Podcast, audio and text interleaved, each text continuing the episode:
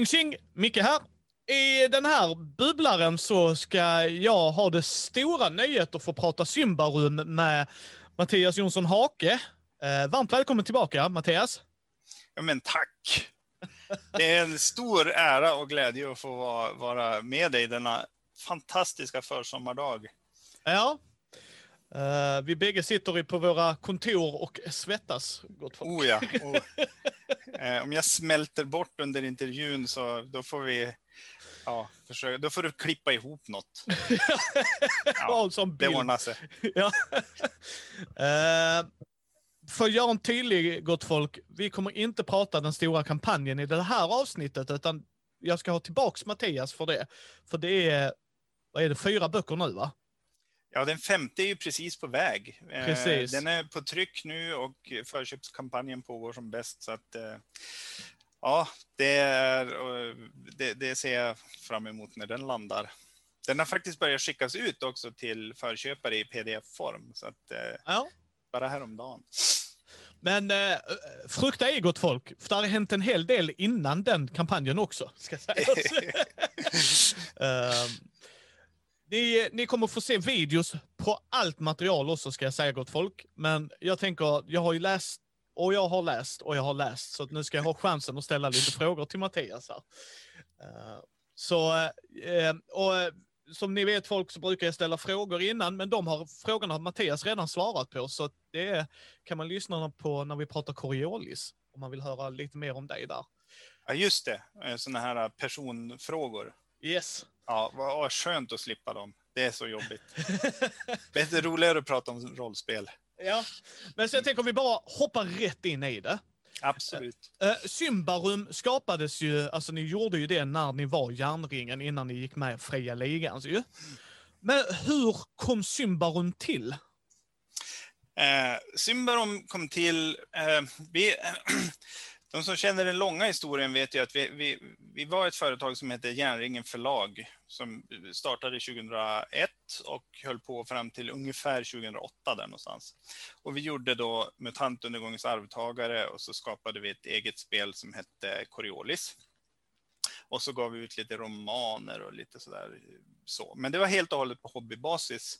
Och till slut så tog ju familjen och eh, karriären vi hade faktiskt sådana på den tiden, ut sin rätt och vi kände att vi, vi har inte liksom tid med att ha någon hobby. Så eh, Järnringen förlag eh, lades ner och vi eh, blev lämnade, höll jag på att säga, vind för våg utan rollspelsskapande i denna värld. Och det dröjde väl ungefär ett par, tre år innan några av oss Eh, eh, det var då eh, författartrojkan från gamla järnringen, det vill säga jag och Mattias Lilja och Andreas Marklund. Och så vår illustratör Martin Grip Bergström på den tiden. Vi åkte ner till, vi åkte på en rollspelshelg till långhelg på, till Istanbul. Eh, jo, men vi hade ju familjer och, och jobb och grejer. Vi behövde som komma iväg för att Eh, så vi tog den sista minuten och drog ner och satt i skuggan av Blå moskén och rullade tärning.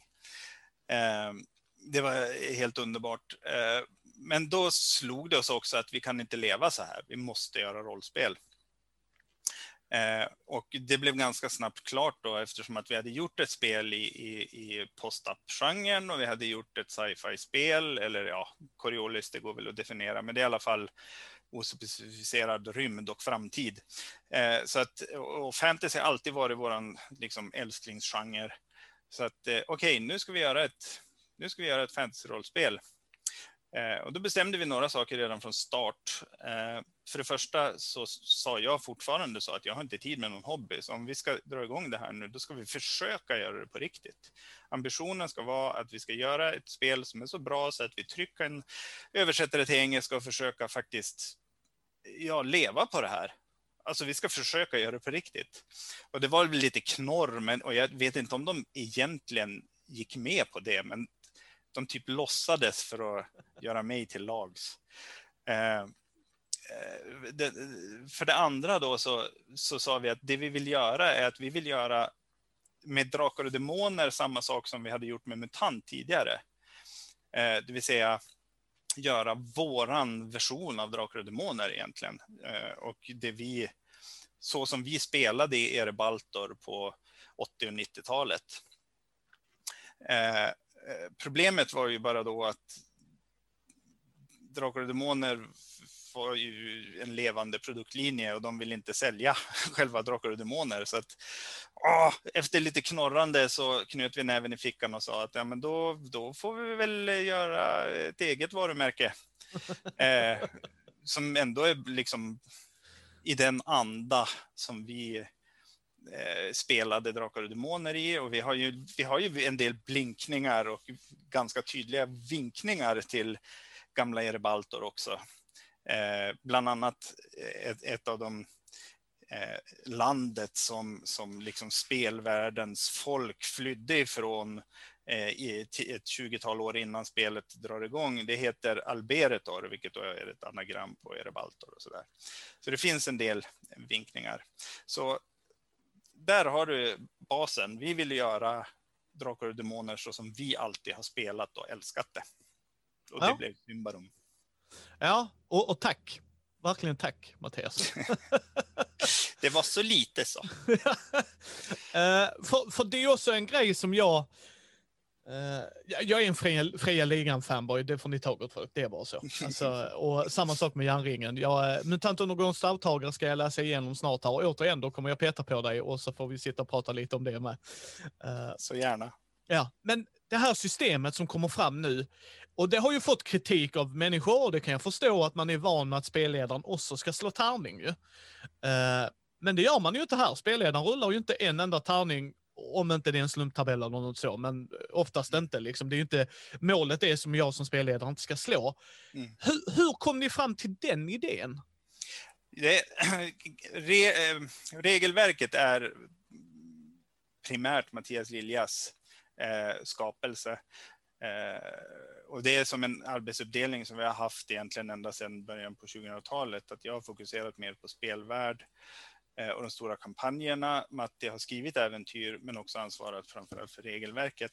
Så jag tror faktiskt inte att det här, det kallas ju för ett player facing system, när spelarna eh, har tärningarna, tärningsslagen i sin hand så att säga. Eh, jag tror eh, det, det är väl inte det, det, första regelverket som har den mekaniken. Eh, och det är ju baserat egentligen på, alltså mekaniken är ju egentligen baserad på, kan man säga, lite hårdraget, men dock på den gamla goda eh, motståndstabellen från basic role playing, det vill säga att eh, istället för att eh, spelledaren slår ett attackslag för motståndaren så rullar spelaren då ett försvarslag mot ett fast värde i en slags motståndstabell sådär, beroende på hur skicklig motståndaren är. Eh, eh och eh, för mig var det, det tog, när han föreslog det här så slog jag bakut kan jag säga jag var inte alls förtjust i den här idén. Eh, eh, men eh, ja, ja vi, återigen, vi, vi har alltid heta, hetska diskussioner, men i slutändan så är det någon som måste vi har liksom våra ansvarsområden, så även om vi kan diskutera reglerna så har Matti final call när det gäller det och jag när det gäller spelvärlden och så Martin när det gäller bilderna. Och nu efter att ha spelat Symbarum eh, och efter att ha skrivit till Symbarum i många år så är jag så otroligt glad eh, att Matti vann den diskussionen.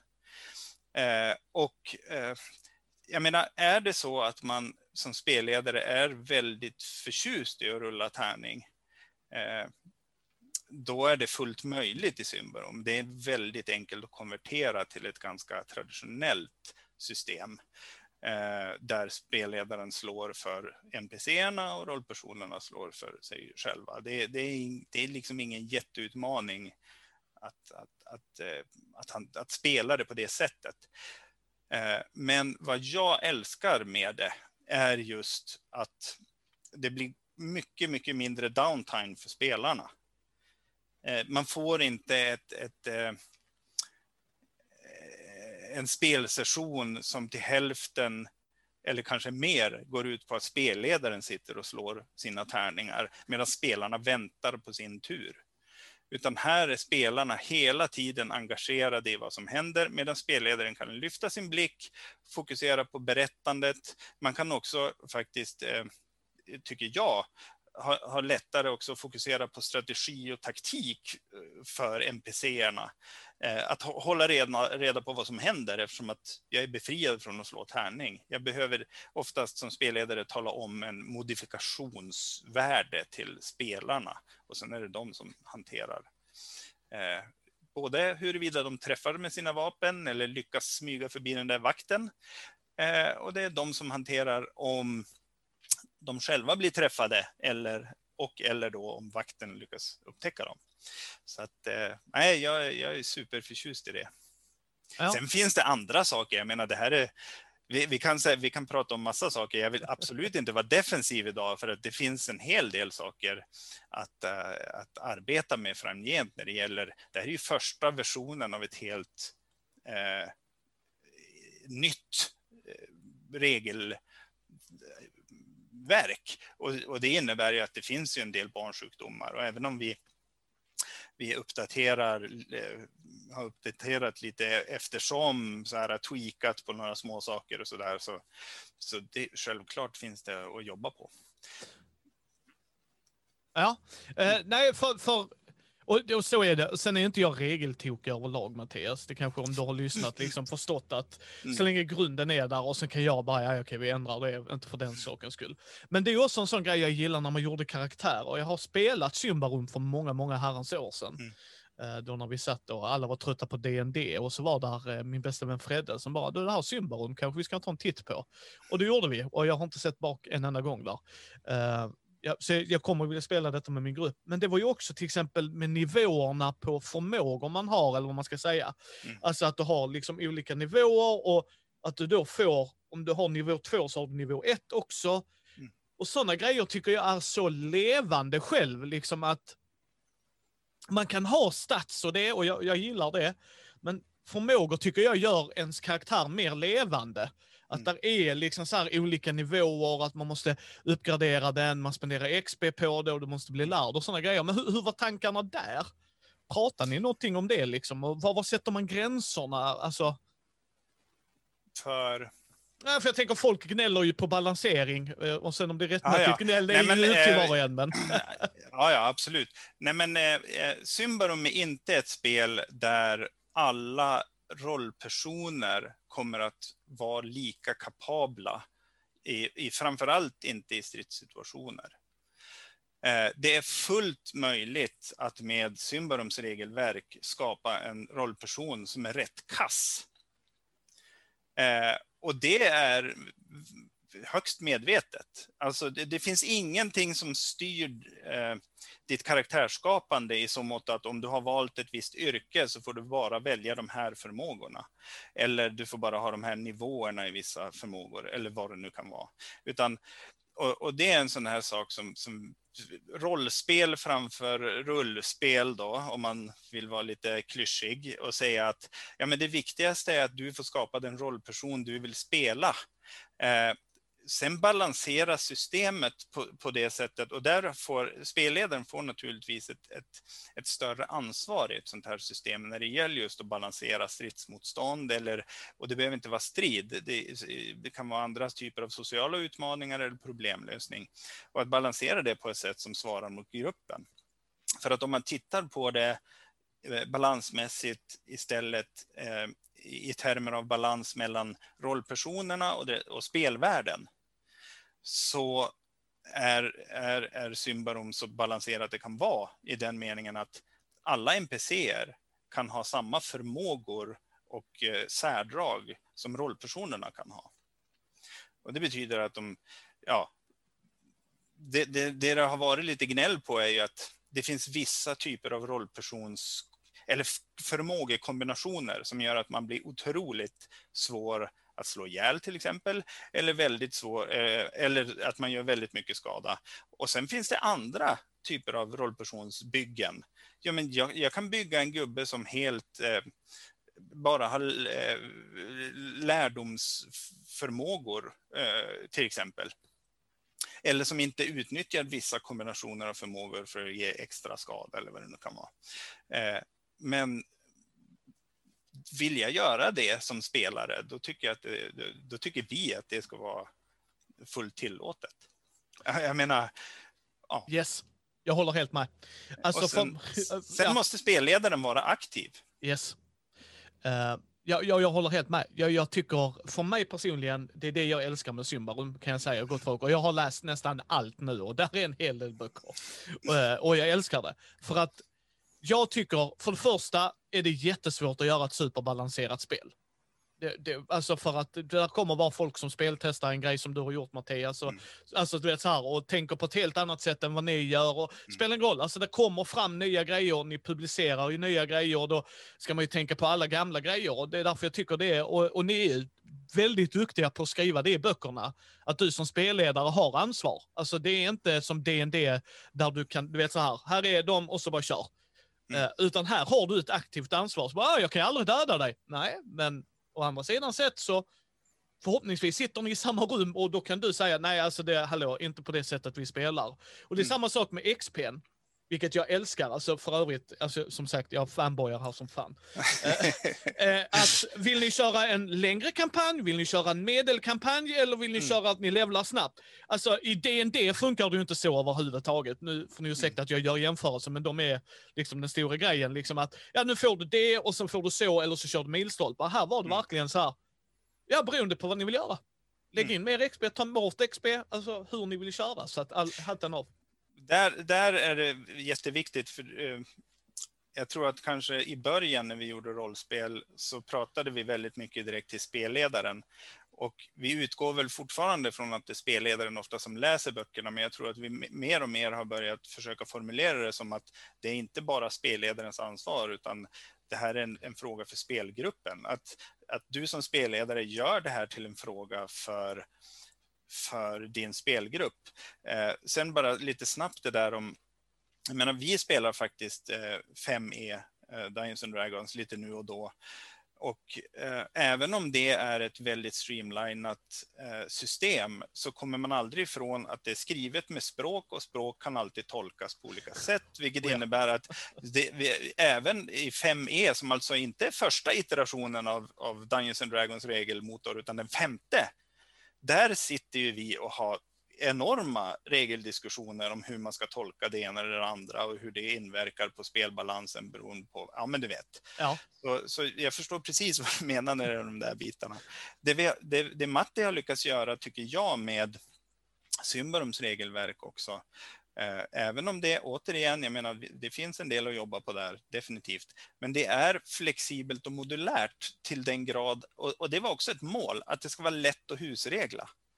Det vill säga, vill du ha eh, ett system för eh, ja men inte vet jag, skador på kroppsdelar eller du vill ha bärförmåga eller du vill ha eh, köra fälts, stora fältslag eller du vill styra en, en, eh, en egen domän, ett eget län eller vad, vad det nu är, eh, så är det...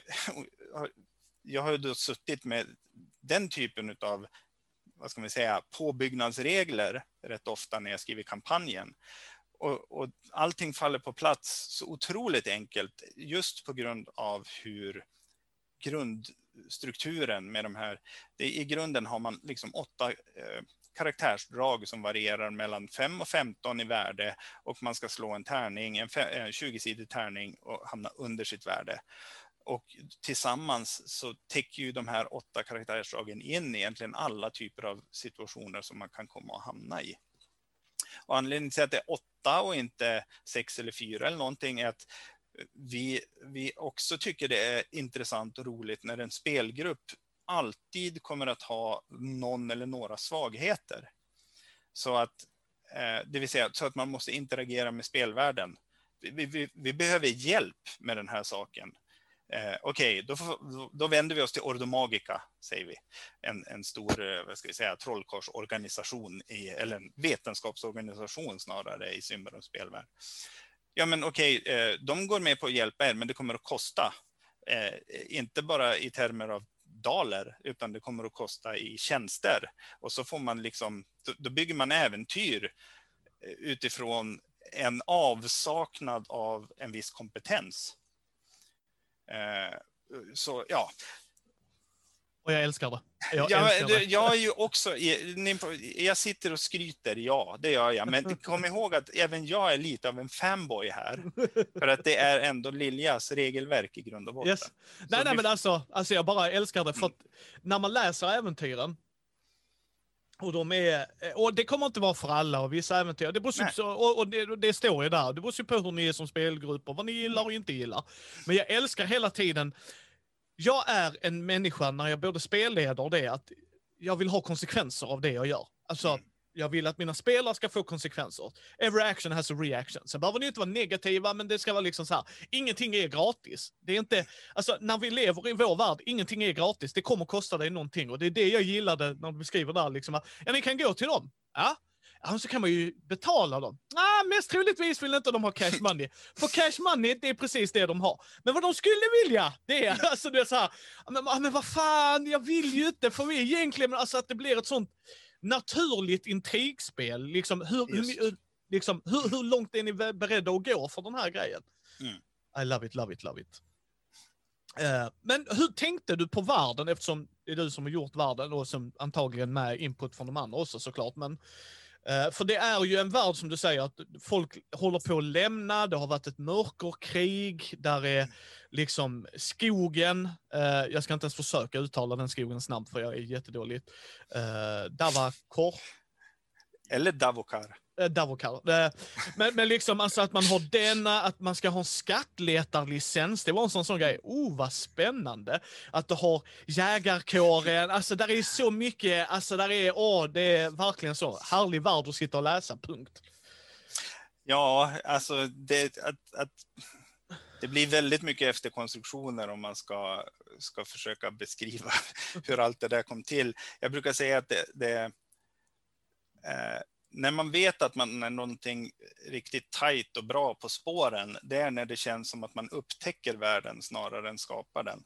Och så har det varit väldigt mycket och jag tror att eh, faktiskt våra, våra som, som, vilket också var en ambition, alltså vårat, våra gamla eh, öden och äventyr i, i, i i Erebaltor och andra iterationer av Drakar och Demoners spelvärldar har säkert legat där i bakhuvudet och skvalpat. Eh, men i grund och botten så eh, man kan säga att setupen i, i spelvärlden, alltså där, där, där grundboken startar, så, så träffar vi ju ett, ett folk som heter ambrierna och som har flytt då mycket riktigt från ett, ett krig mot vad de kallar mörkermästarna som är någon slags eh, eh, Ja, jag, jag, har ju precis skrivit färdigt då, del fem i den här kampanjen där man åker ner till gamla Alberetor och får, får stöta på eh, effekten av, av, eh, av det, det, det, stora kriget.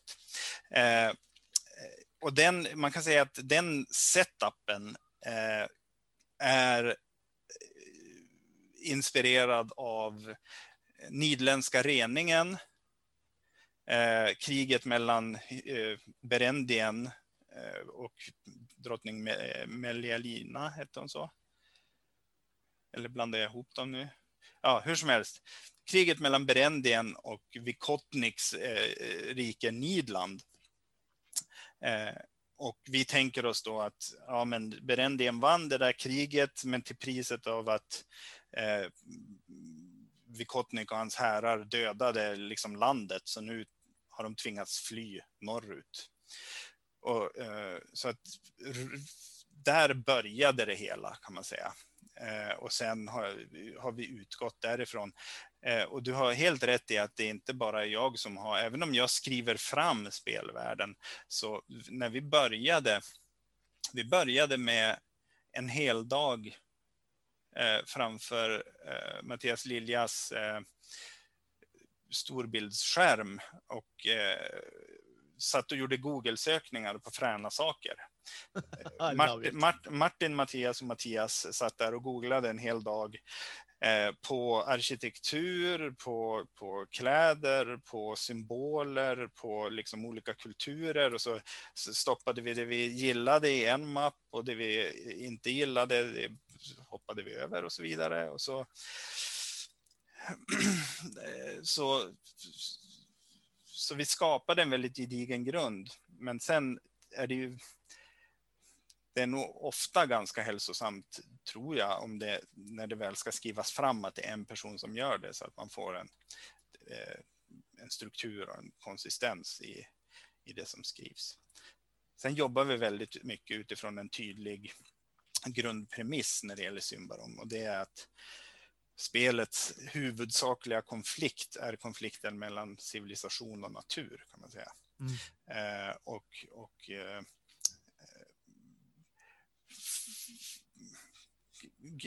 andra konflikter då som, som, eh, som uppstår som en effekt av, av den krocken när ni vet människans vilja att inte bara exploatera utan att sortera och kultivera naturen. Eh, och så tänker vi eh, oss frågan, liksom, vad skulle hända om naturen verkligen kunde reagera på det här och reagera med ilska? Och där uppstod det här konceptet i Symrom som vi kallar för korruption.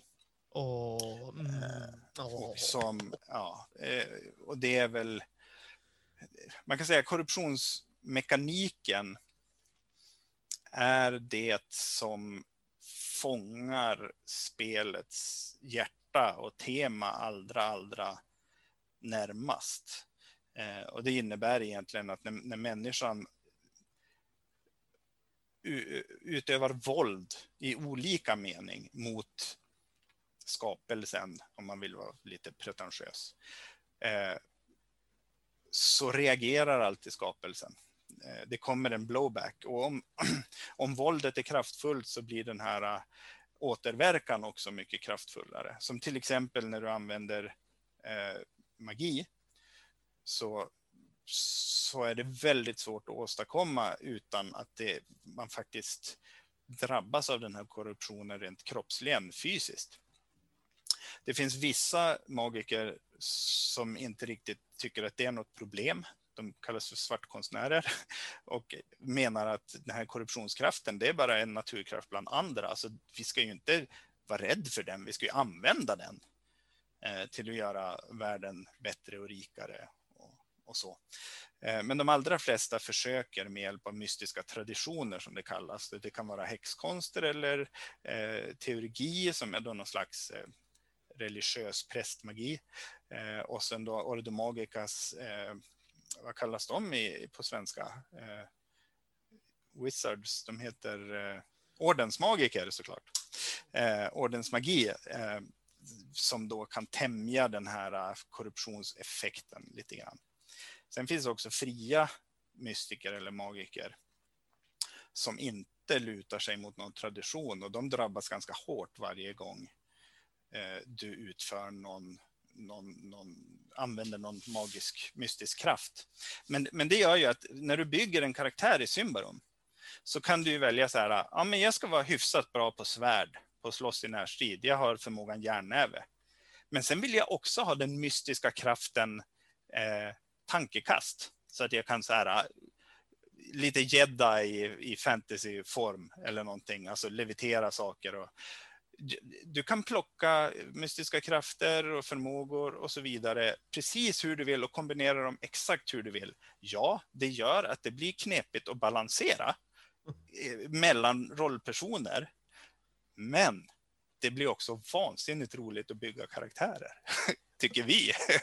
och, och, jag håller helt med. Och det är det jag ja. menar att när jag sitter och gör min karaktär mm. så är inte det en fighter level 4 som har gått en subklass, utan Mm. Alltså om, om, om du skulle sitta där med din pågående kampanj och vi skulle träffas upp på ett konvent och jag skulle visa min karaktär för dig. Vi skulle vara på samma XP-nivå, du vet, men bara mm. jävlar vad, vilka val har du gjort Micke? Mm. Oj då, alltså vi har någonstans valt ett yrke tillsammans eller mm. en, en ras eller någonting. Mm. Så hatten av, jag, alltså jag bara, och, och det med korruption. Fy fan vad jag älskar det.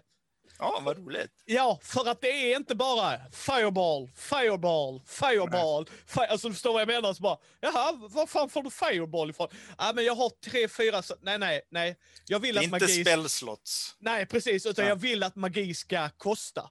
Mm. Att när du väl gör den episka spellen, du kanske dör på kuppen, man bara hatten av.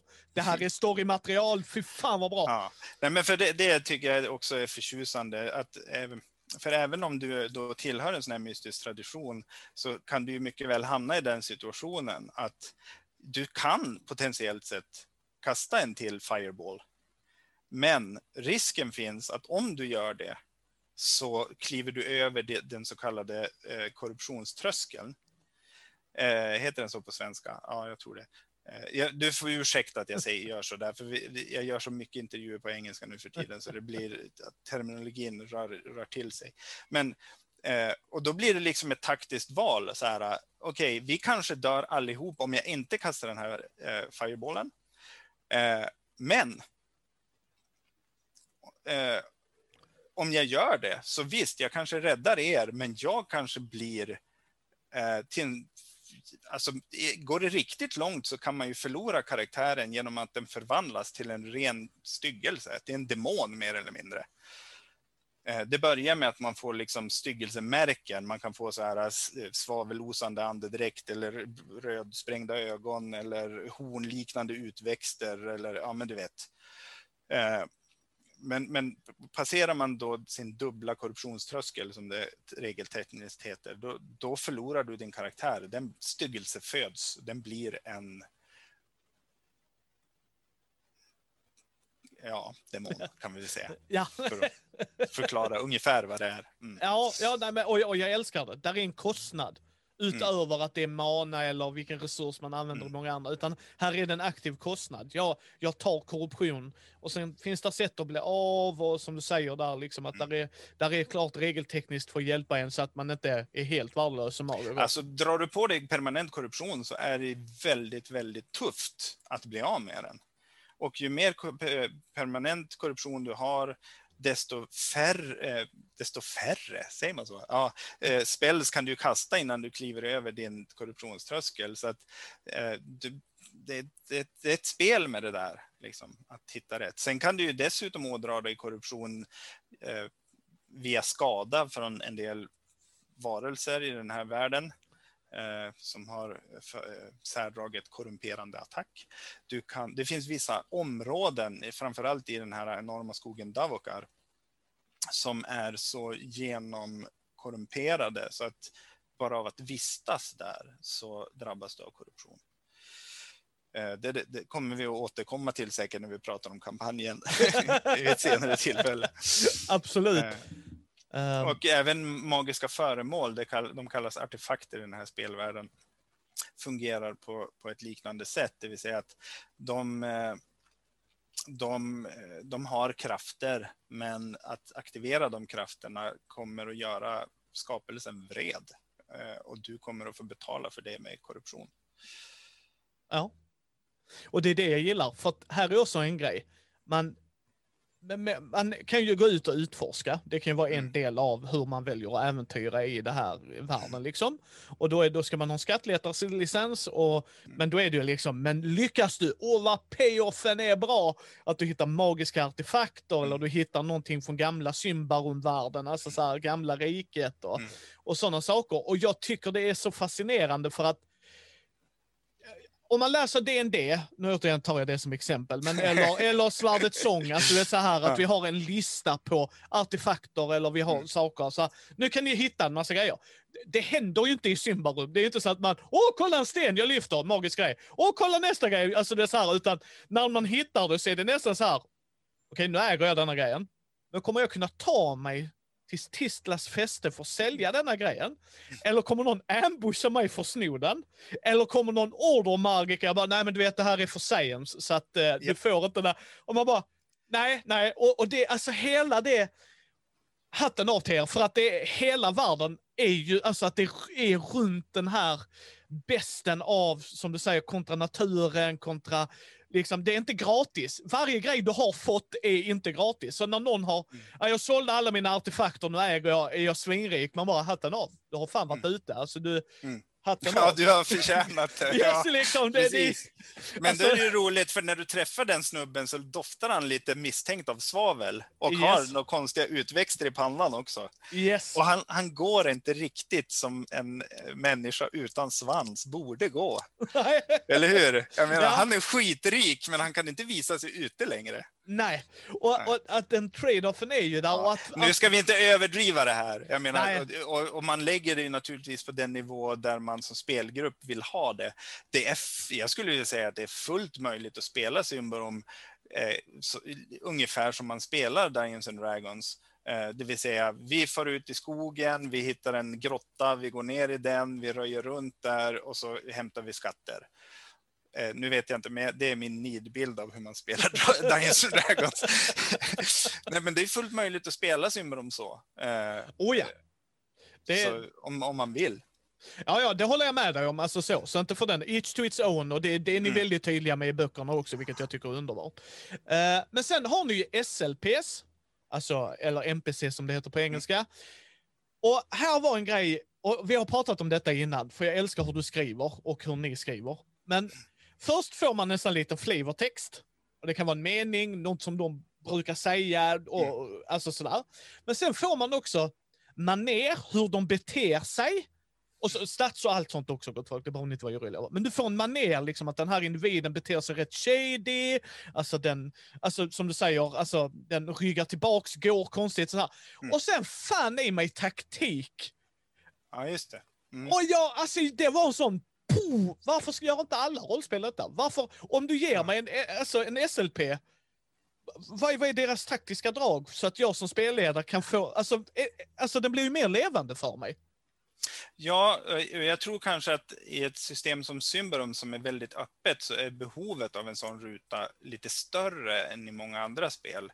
Eh, där, eh, Eh, ja men om du möter en eh, sjätte levels eh, knight så, så vet du redan där ungefär vad den kommer att ha för skills och eh, features och sen då vilken taktik den kommer att använda.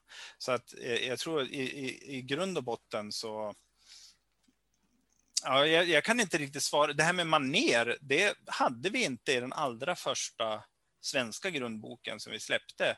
Utan det var, och så har vi ju alltid försökt göra, det var kommentarer och önskemål från, från på forum och sådär. Som, ja men kan man inte få bara något nå lite tips om hur man ska gestalta med karaktärerna. Och det kan vara att det rycker i ett öga eller det vickar med huvudet fram och tillbaka eller talar släpigt eller vad som helst. Bara så att du vet, man ger dem ett maner som gör SLP-erna både lättare att gestalta men också lättare att komma ihåg eh, som spelare. Att ja, ja, ja, det var han som blinkade hela tiden. Eller vad det nu kan vara. Eh, så, så det är roligt. Och taktik, eh, taktikbiten eh, de allra, allra flesta NPCer, för vi, vi försöker hålla det ganska enkelt. Det fina med Symbaroms regelmotor är att det finns ganska mycket varianter, så att även om varje NPC man möter egentligen har en huvudtaktik och vissa av de riktigt mäktiga kanske har ett alternativ eh, sätt att bete sig i strider. Eh, ändå så kan man få till en ganska bra variation genom eh, att det finns så mycket att kombinera. Men då behövs det nog också den där rutan, taktikrutan, att säga så här föreslår vi att den här kommer att bete sig om det blir strid. Sen är det, det är en sak, jag, märker ju att vi, vi pratar en hel del nu om stridsmekanik och sådär. Eh, och, och eh, det är eh, en av anledningarna till att Symbarom ser ut som det gör, är att vi i järnringen och nu då, vi har ju tagit med oss, in, tagit med oss det in i fria ligan också. Vi har väl alltid sett det som att eh, de allra flesta aspekterna av rollspel kan hanteras utan tärningslag. De kan rollspelas. Men just när det gäller eh, strid, där gillar vi både taktikelementet och slumpelementet. Så därför är liksom regelmotorn ganska, det, det finns också lär, lärdomsfärdigheter och, och, och, lite sånt, medicin och ja, eh, botanik och crafting av olika slag, artefaktmakande och så. Men huvuddelen handlar om liksom stridssituationen. Eh, eh men eh, en jätteviktig aspekt av Symbarom skulle jag vilja säga att i, i flera officiella äventyr, så, och, och, faktiskt i ett av de allra första som heter eh, Döda drömmars grav, så har vi en, en textruta som, som handlar om värdet av, av övermäktigt motstånd. Alltså Eh, om du spelar Dungeons and Dragons, ja, vi fortsätter använda det som exempel, eh, apropå spel som är balanserade, då, då kan, om du följer instruktionerna, det vill säga att du spelar ett äventyr som är gjort för femte och sjätte levens rollpersoner, då kan du vara ganska säker på att du och dina polare kommer att klara er i striderna, för att det är så det är balanserat. I Symbarom är det inte så. I Symbarom så kan du stöta på strider som du kort och gott inte har en chans att klara. Och det tvingar dig att söka andra vägar framåt. Smyga runt, förhandla med, jag menar i en skog som Davokar, även om det är ett monster du stöter på, så är ju inte det monstret, om det inte är en fullödig eh, styggelse, liksom en, en demonisk varelse som bara har förstörelse i tankarna. Om det är ett vilddjur, så kommer ju inte den att ge sig på dig och din grupp om den känner att det finns en risk att den blir skadad eller dör. För blir du, blir du skadad ute i Davokar, oavsett om du är ett djur eller en människa i en expedition, så är din chans att ta dig ut eller ta dig till säkerhet är ju minimal. Så att de allra flesta du stöter på, oavsett om det är kulturvarelser, om det är troll eller alver, alver är ju förresten inte så roliga att möta i Sundom. Nej. Om det är troll eller alver eller bestialer eller vad det än är du möter där ute, så kommer de allra flesta att först försöka förhandla. Och om det inte går att förhandla och du känner att det är risk nu att det här kommer att bli tufft, då väljer du att fly. Du stannar inte och slåss. Jag menar, du kan göra det, men okej, okay, då får du göra nya gubbar sen. yes.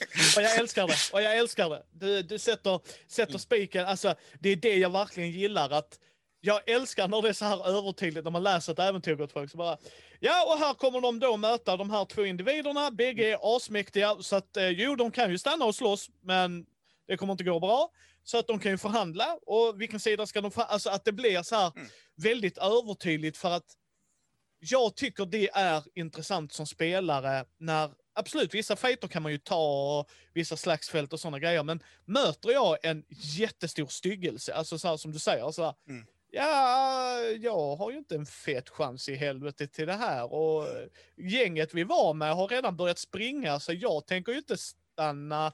Alltså, men, men ni, ni Men då kanske det är så. Då kanske det är så att den här styggelsen i regionen där den rör sig har en annan supermäktig fiende som yes. är ett ärketroll eller vad som helst och som rollpersonerna kan förhandla med. Då är vi återigen tillbaka eh, till att det trollet, om den, det, det trollet ska hjälpa er mot den här styggelsen, det är fullt möjligt, men guld är ju inte grejen, utan då kommer ju den vilja att ni far djupare in i skogen och letar upp en artefakt som har blivit stulen av någon. Ja, men du vet. Ja. Eh, sådär. Så eh, spel, eh, den, den, den där typen av Ja, vi, när vi, vi har gjort en, en, Kickstarter nyligen för att äh, konvertera Symbarom spelvärld till Dungeons and Dragons regelverk. Och då, då hade vi som en in, internt har vi som en tanke att vi säger att jämfört med Dungeons and Dragons så är Symbarom eh, darker, deeper and deadlier. Mm. Det är darker i, i, ton, det är en mer seriös eller vuxen eller vad man ska kalla det, ton i spelvärlden, inte så där heroisk i grund och botten. Det är Eh, deeper i, i betydelsen att, att eh, det, det, finns ett historiskt, eh, socialt och kulturellt djup i spelvärlden. Eh, det, han, allt, det, handlar inte om gott och ont och svart och vitt och sådär, utan det handlar mer om perspektiv och gråskalor. Eh, och Deadlier, eh, och eh, det är ju inte för att vi tycker det är råkul när rollpersoner dör. Eh, utan det handlar ju just om att eh, motivera eh, rollpersonerna att använda sina andra färdigheter och förmågor. Att inte bara luta sig, eller liksom, ja, kasta svärden på problemet, utan i de allra flesta situationer så, så kan man komma fram betydligt billigare och säkrare eh, på helt andra sätt. Och det ska på något sätt, det ska uppmuntras. Ja, jag tycker det också. För det är ju också det som är intressant med världen, att vi har naturen där, vi har skogen. Mm.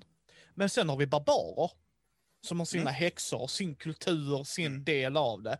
Och så kommer då eh, människorna, alltså så här, eh, det civiliserade folket, kaninöronfolk, ni ja, som lyssnar bra. på det mm. eh, och, och, kommer in där då. Det är ju, bara... det, det är ju de som kallar eh, de eh, lokala för barbarer. Precis. Det, är inte de, det är inte de själva som kallar sig barbarer. uh, och, och, jag tycker det liksom blir så här intressant när man ser, för att jag tycker att ni har nailat världen, att den kommer till liv när man sitter och läser det. Liksom att, okej, okay, om jag spelar en civiliserad kaninöron, då är mm. han en barbar. Han, han, är, han är konstig, eller hon, den, hen mm. är konstig liksom. Medan den andra tittar ju på samma håll från sitt perspektiv. Yes. Alltså, vad håller ni på med? Bygga stenhus och höga våningar? Och så, va? va?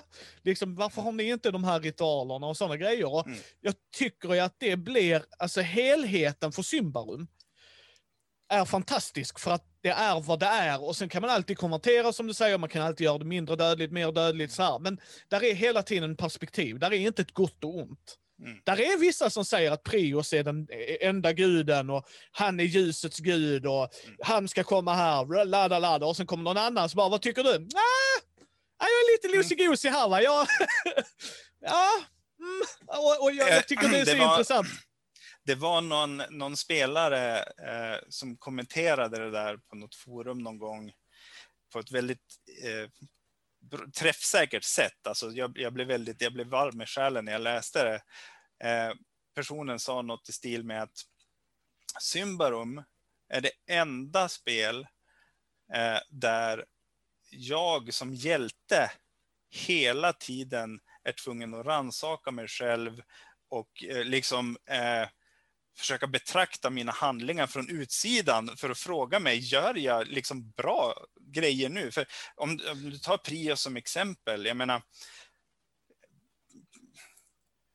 grundströmningen i dyrkan av Prios har hämtat en del element ifrån kristen kalvinism kan man säga. Det är en, en nitighetsnorm som gäller.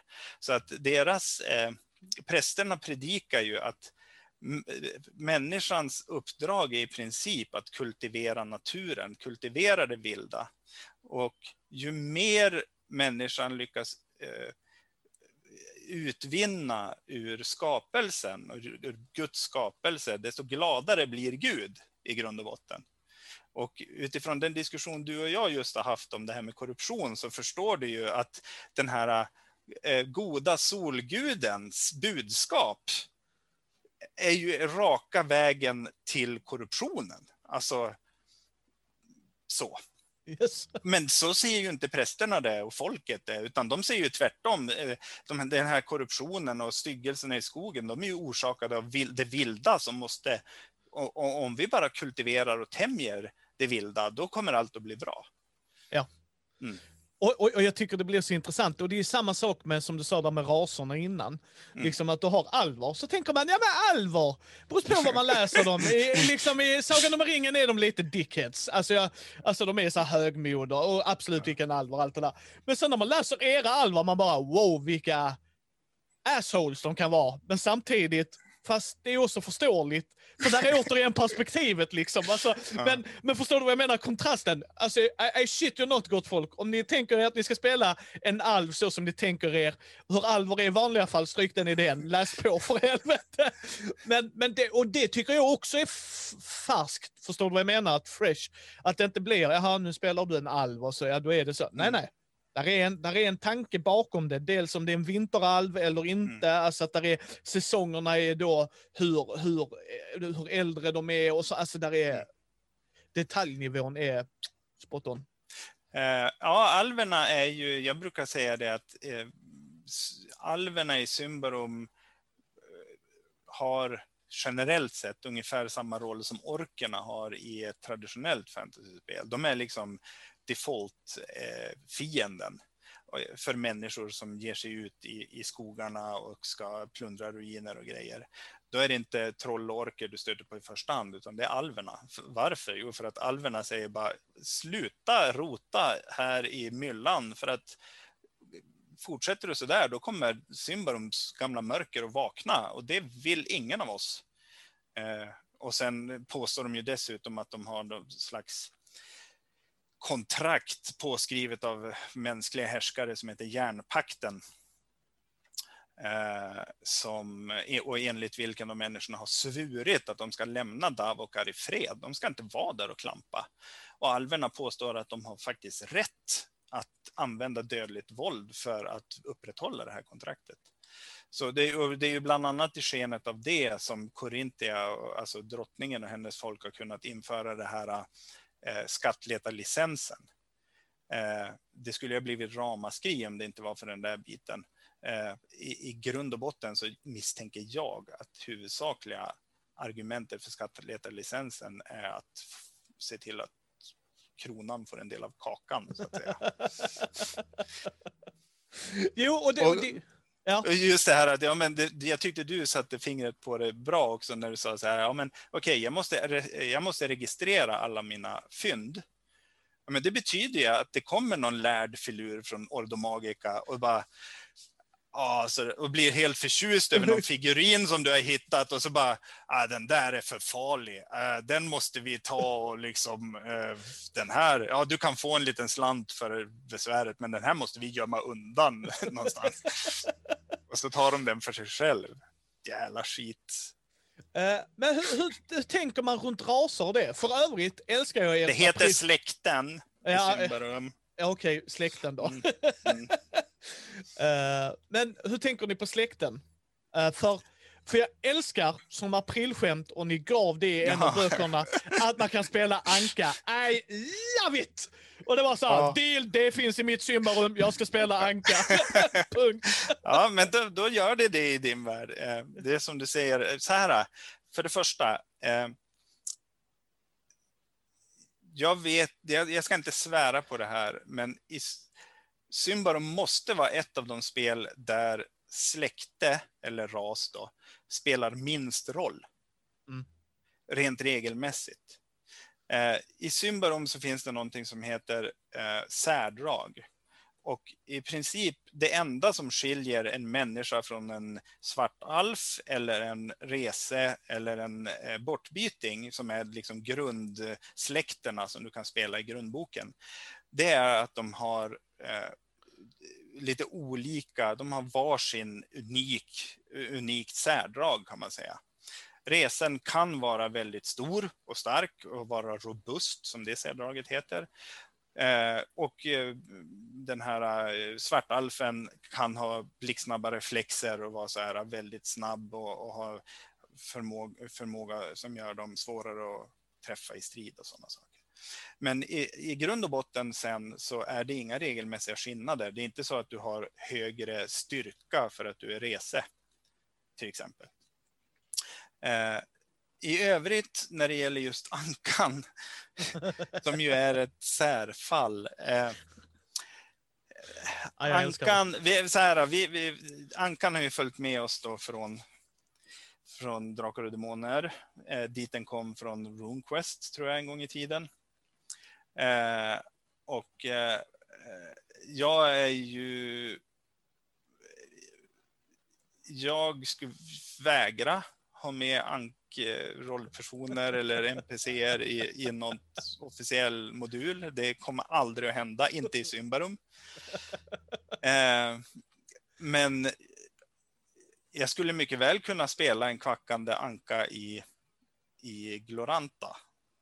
Eh, alltså i RuneQuest. Det, det skulle jag inte, men det, har, det hör fan inte hemma i Symbarum. Medan Mattias Lilja då, han är ju en stark förespråkare för anksläktet även i Symbarum. Ja, det är härligt.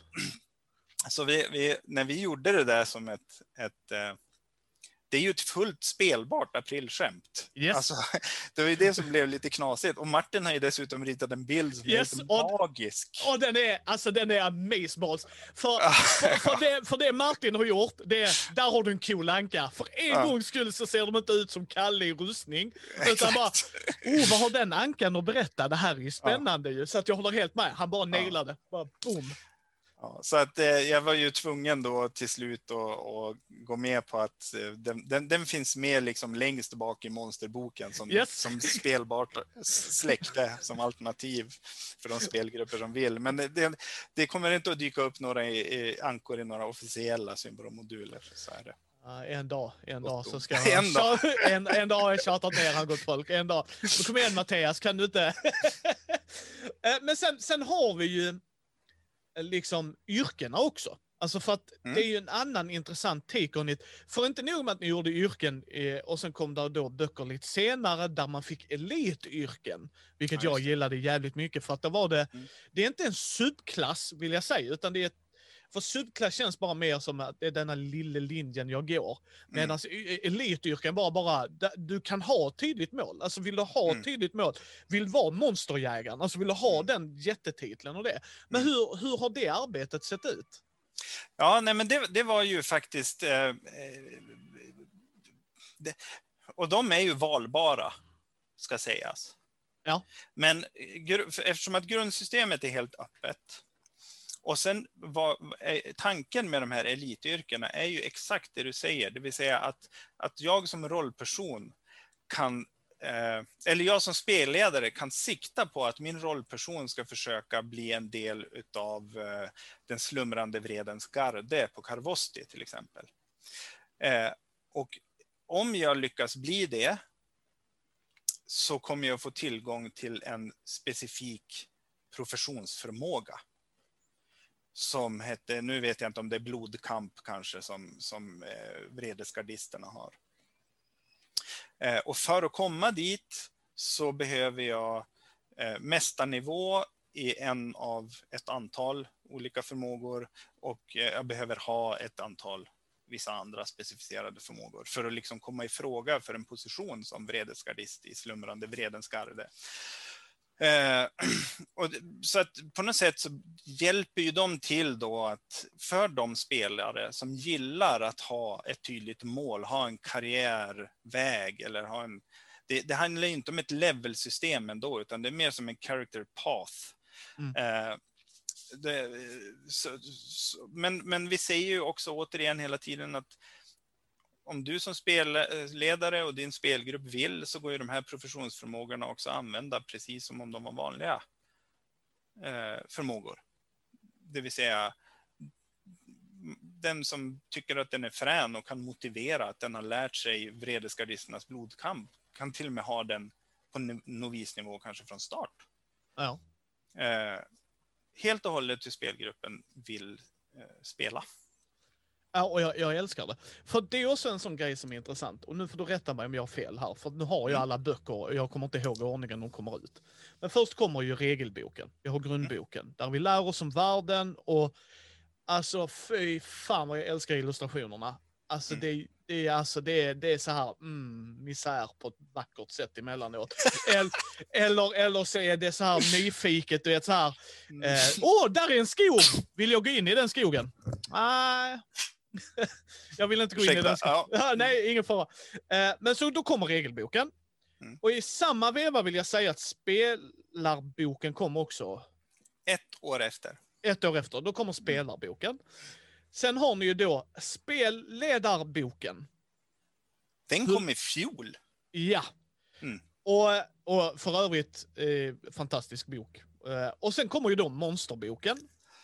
Den kom 2018. Ja, så att det har ju portionerats ut och hur har det arbetet sett ut? Är det att ni har känt, fasiken, vet du vad vi skulle behöva grabbar? En monsterbok? Eller är det fans som bara, du, varför får vi inte fler monster? Eller Ja. till exempel. Alltså, så här är det ju. Det, det, i, I grund och botten så skulle man ju önska att man kunde göra typ som, ja varför inte, Dungeons and Dragons. Yes. Det vill säga att man redan från start så har man Eh, tre core books. Liksom.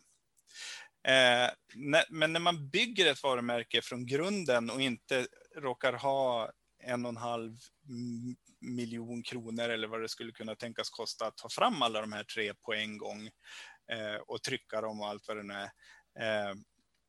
Så, så, blir det ju så att man får jobba lite pö om pö. Eh, och för oss var det ganska självklart då att försöka göra en, en grundbok som är liksom en all-in-one.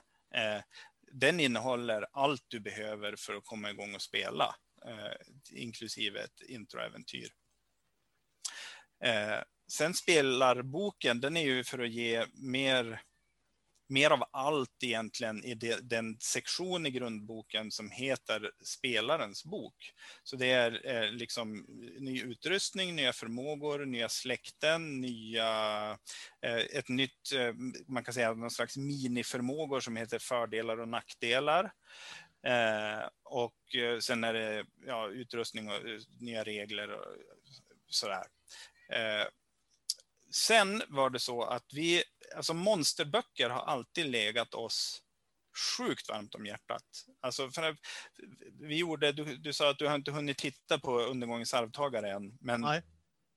men eh, zonernas zoologi till, eh,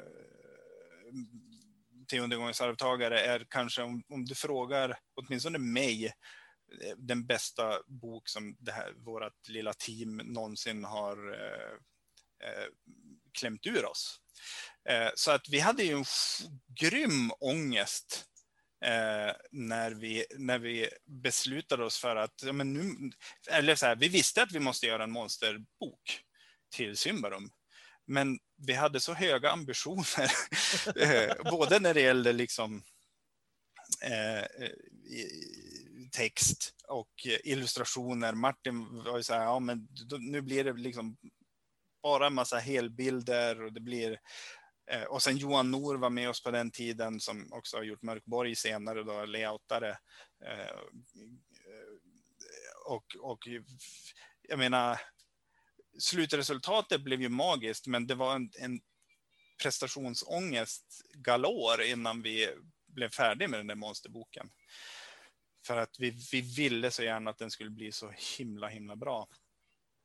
Sen, så att jag skulle säga att man också kan, även om det låter som att det är en, en spelledarbok, att man kanske bör ha den samtidigt som man köper grundboken. Och visst, den innehåller en hel del tips, spelledartips och, och eh, alternativa regler och, och en himla massa gottigt. Men, men det är nog inte fel, tror jag, att läsa dem i den ordning som de har skrivits eh, faktiskt. Att man börjar med grundboken, går till spelarboken, eh, spelarens handbok heter den.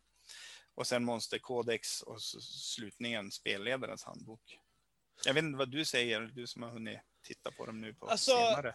Eh, nej, precis. Jag, jag gör ju alltid en video när jag har, till exempel som jag gjorde på Dungeons and Dragons starterboxar, alltså för att förklara vilken väg ska man gå. Och samma sak mm. kommer jag göra med Symbarum, jag har inte gjort det än. Men jag skulle också säga regelboken i sig ger dig bara för att prova. Du behöver inte gå och köpa de andra grejerna, för att, för det kostar ju pengar. Va? Mm. Sen, sen är jag ju en sån att spelarbok köp, alltså, jag är en samlare, som mm. du ser bakom mig. Ja. Eh, så att, men jag tycker inte det är ett måste för spelledaren. Uh, Medan som spelledare tycker jag att er spelledarbok är fantastiskt bra skriven, att du får stöttning och backning. Mm. Men det är ju inte där du behöver börja, för läser du regelboken, alltså den första grundboken, och så mm. känner, mm. fan jag skulle vilja ha lite hjälp mer. Ja, absolut, då har du spelledarens bok där. Mm. Ta och införskaffa den. Samma sak med monsterboken, för där var en grej som också jag klickade på alla mina cylindrar. Mm. Um, äventyrsförslag. Det är inte bara att, uh, här möter ni en bläckfisk. Det gör man inte på mm. Jag, tog, jag tog bara ett djur. Men alltså du vet vad jag menar. Liksom. Här är en bläckfiskmonster. Så bara, uh, hur kommer den in i världen? Det beskrivs. Mm. Alltså, det blir en del av denna. Liksom. Detta kan vara fienden till den, det kan vara det. Det här mm. är perfekt om du är en monsterjägare, om det är det du vill gå på. Och sen bästa surprisen var ankorna i slutet. Det kan jag säga. Man bara, bara, vänta, kan jag spela anka? Bara, win! men men liksom, det, det gav mer. Varje bok, som du säger, och det, det, det ska jag kreditera er för. Varje bok kändes som som du sa, att det bygger på det jag redan har.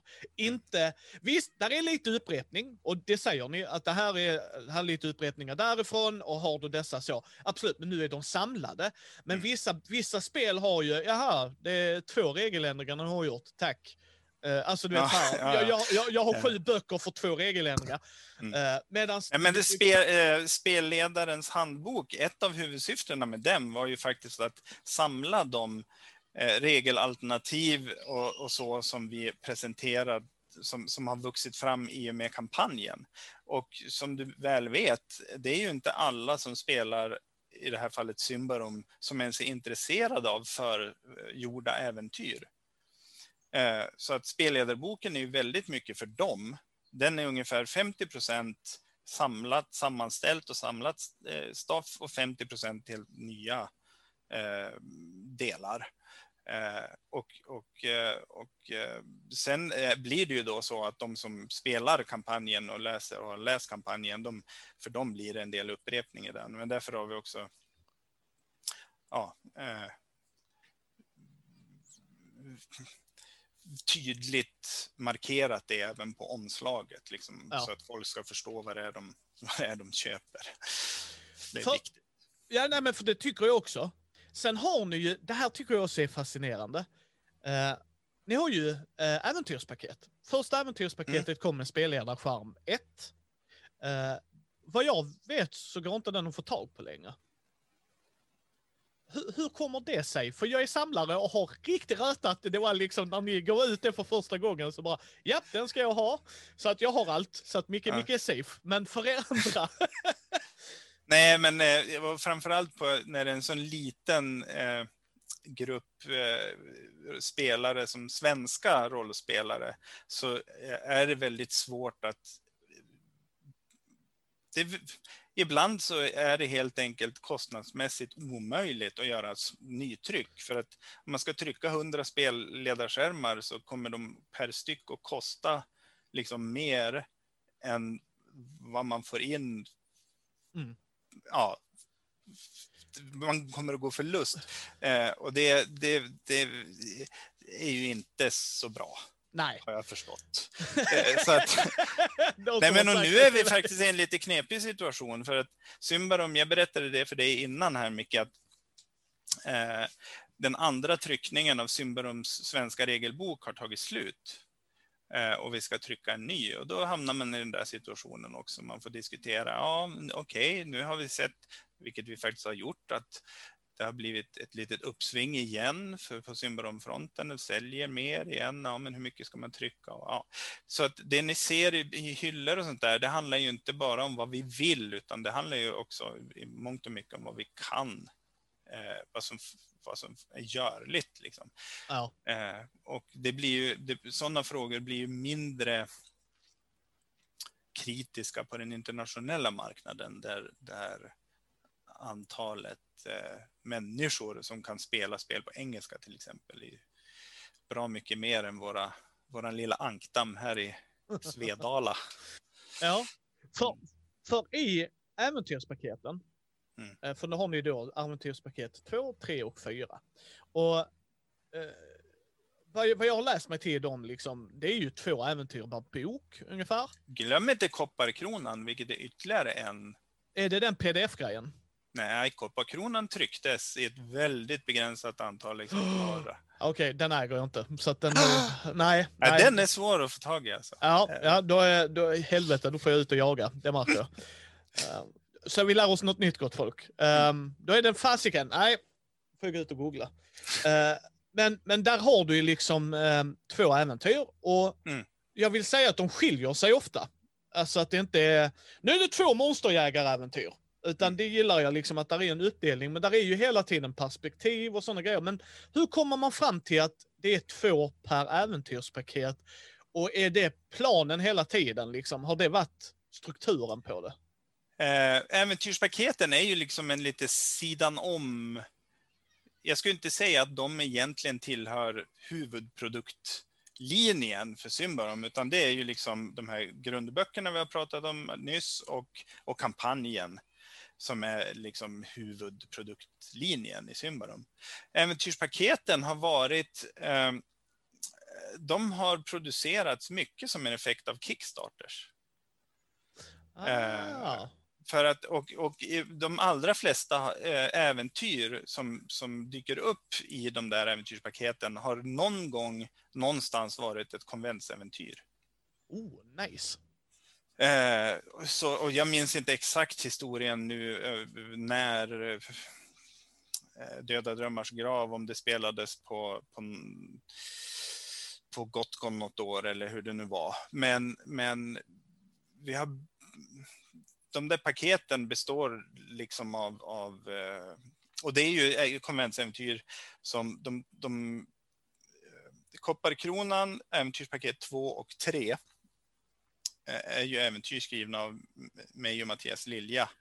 Eh, Kopparkronan har vi skrivit till stor del tillsammans. Eh, de två äventyren i äventyrspaket 2 har Mattias Lilja skrivit. Skattletarfeber och Klockan klämt för kastor. Och sen i äventyrspaket 3 så är det två äventyr som jag har skrivit då, som är mer... Eh, och de har viss tematik ändå. Äventyrspaket 2 är ju väldigt mycket det här tydligt kopplat till huvudkonflikten mellan civilisation och natur. Det är skattletande och det är monsterkultister och sådana härliga grejer.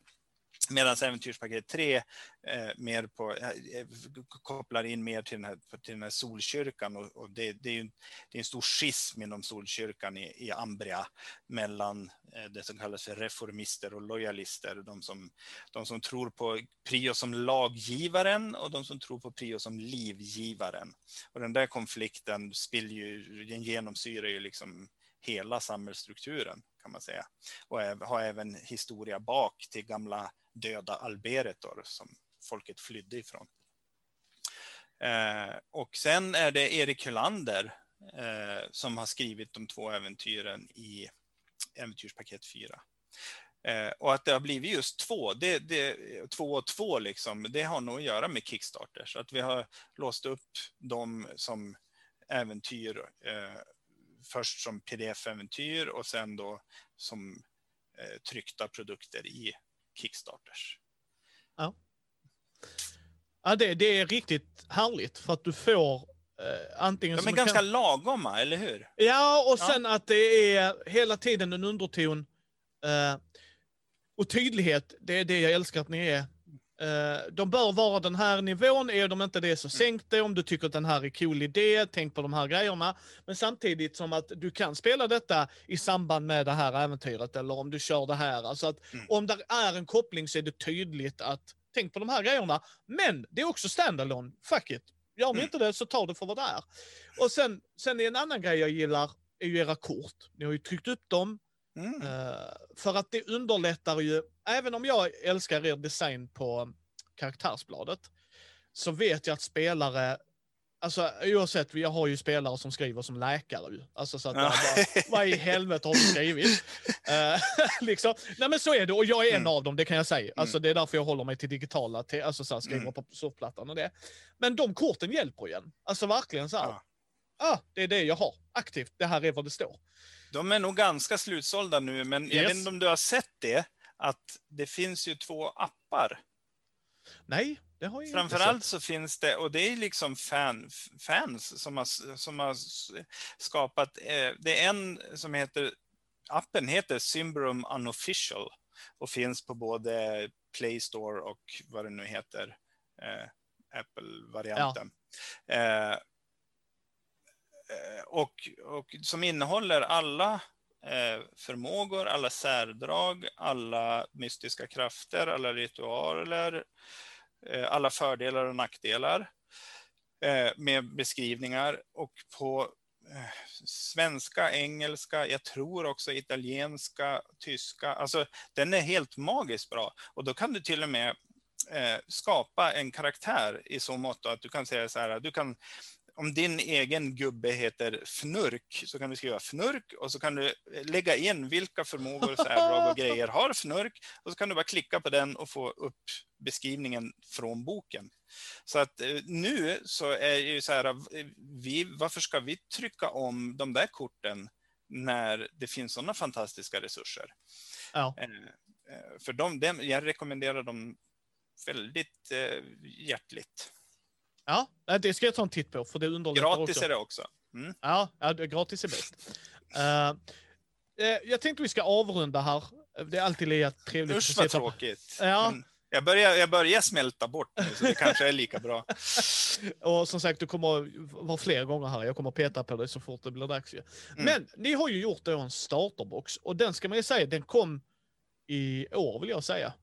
Eller Ja. det? Ja, Nej, precis. det stämmer. Ja. Eh, och då ska man också tänka, fasiken en starterbox nu? Mm. Tänker, första tanken. Den andra tanken är, vad fan på engelska? Sen vet jag svaret.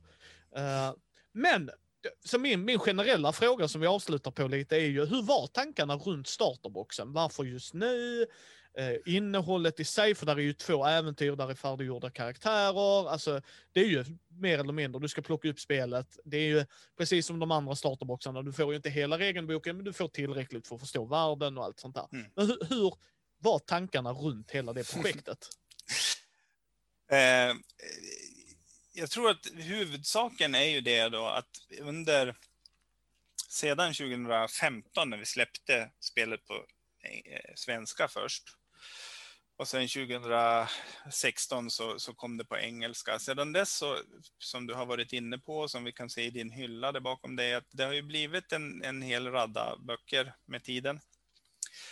Eh, och vi ville ha en inkörsport kan man säga till Symbarom som innehöll både lite regler, lite värld, eh, lite äventyr eh, och tärningar och sådär. Och det, särskilt när man är på i en butik eller om man är på eh, konvent eller sådär och så kommer folk och oj, det här ser jättespännande ut. Och så blir folk bara, "Ah, vänta nu, det är 12 böcker, måste jag ha allihop?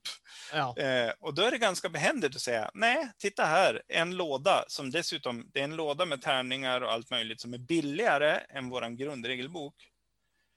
Eh, den vanliga grundregelboken. Så att det, det är liksom eh, eh, det, det där första lilla pillret som förhoppningsvis gör dig hookad för Eh, Symbarum är nämligen inte skadligt för dig, så att det är ingen fara att bli hookad på det. Det, det, det är bra skit. ja, det är väldigt Det, bra det, skit. det, är liksom, det, det, det är grundtanken med det. Och sen att det bara är på engelska, jag ber om ursäkt, men det är, ju kopplat precis till det vi sa. Symbarum har funnits, jag, jag har sålt slut nu på Symbarum några gånger i Sverige. Sannolikheten att vi skulle ha råd att, så att säga, trycka en startbox på svenska och att det skulle finnas ett tillräckligt stort intresse för den, det, det är tyvärr. Eh, Men sen är det ju också det där, du vet, Ja, jag pratar på medan du springer.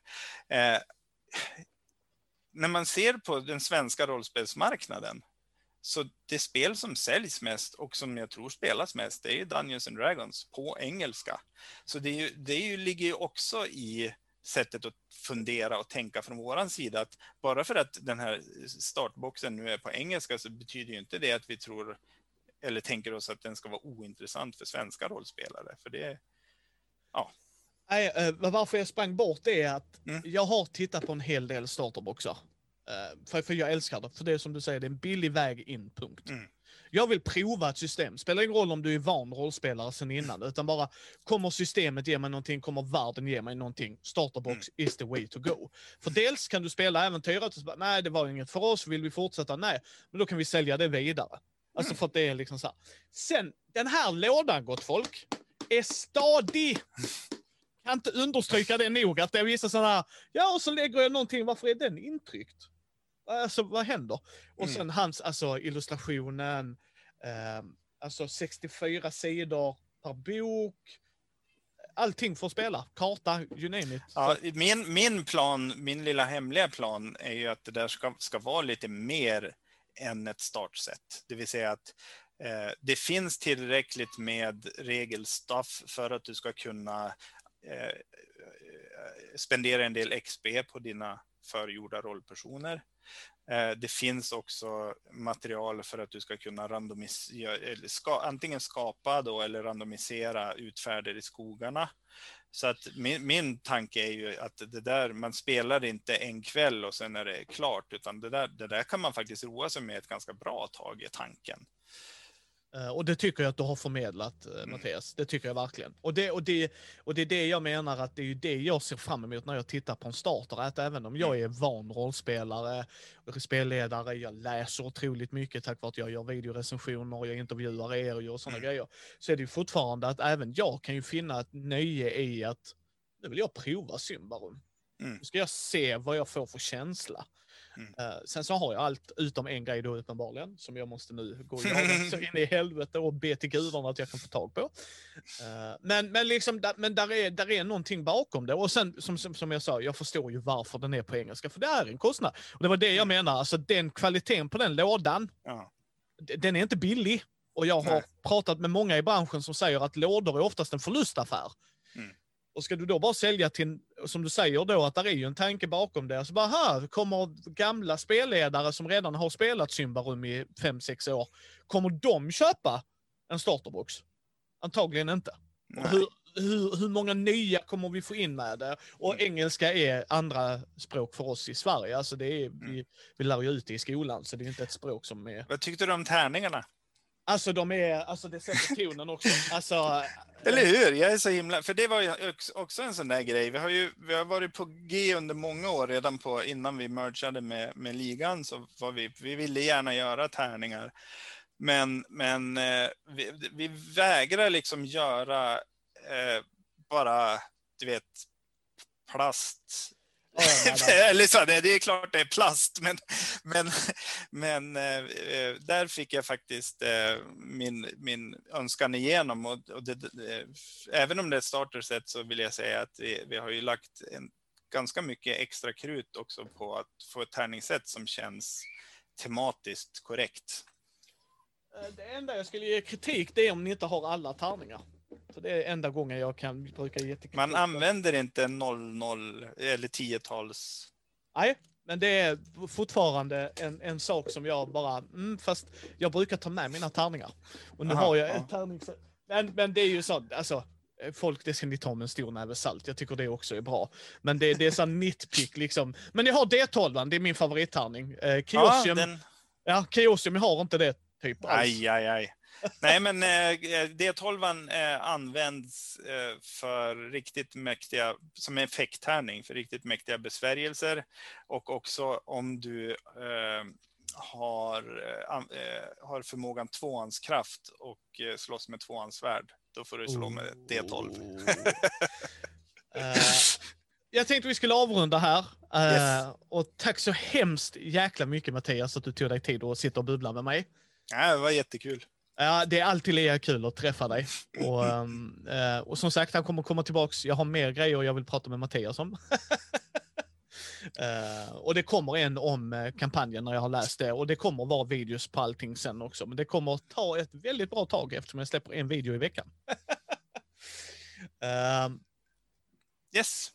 Uh, ni hittar oss på mindy.nu, ni hittar oss på Mindys bräd och rollspelspodd på Facebook, Twitter, Instagram, YouTube. Vill ni stötta oss, ta en titt på vår Patreon. Ge oss gärna ett betyg på vår iTunes eller på vår Facebook-sida så fler kan hitta oss. Så hörs vi nästa gång.